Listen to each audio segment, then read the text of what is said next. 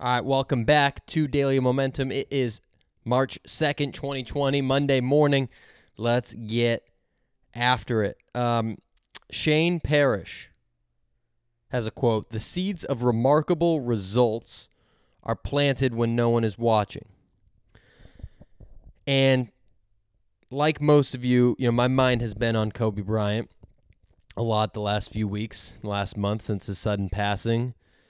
And this quote reminded me of him. And, you know, there's so many great stories that are out there um, about Kobe from teammates, from coaches, opponents, his family, his friends.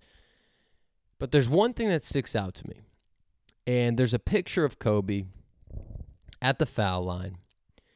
And he's in a stadium and it's dark.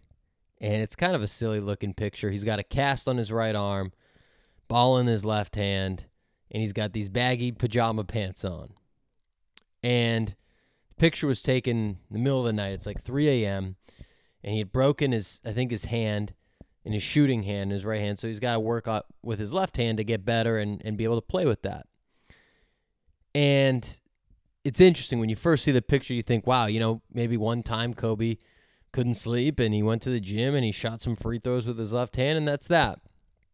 Uh, but the more that you dig deeper into him and learn more about him, you know that that was not the case. That was not an outlier. He made a habit of that, of waking up at two or three in the morning and going to the gym by himself or with his trainer, and maybe coming back and picking up the kids for school and going back to the gym and then picking up the kids and then going back to the gym and staying at the gym and the camera might have gotten him on that one picture, and it's a great picture, but it's just once.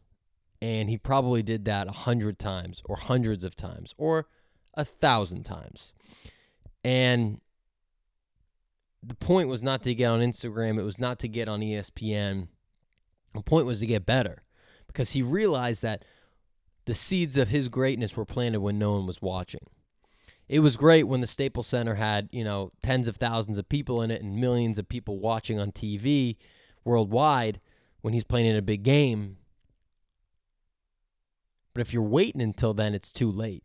If you wait until the stage is set, the cameras are on, lights, camera, action, it's time to go, it's too late by that point. All the great things are done when no one's watching. And I talk about John Wooden a lot here on this podcast and, and on the blog. And, you know, a great quote from him is that a true test of a man's character is what he does when no one's watching. Uh, you know, and, and his whole uh, philosophy there is that, you know, reputation is what people think you're doing or see you doing, but character, which is more important, is what happens when no one's watching. It's who you really are.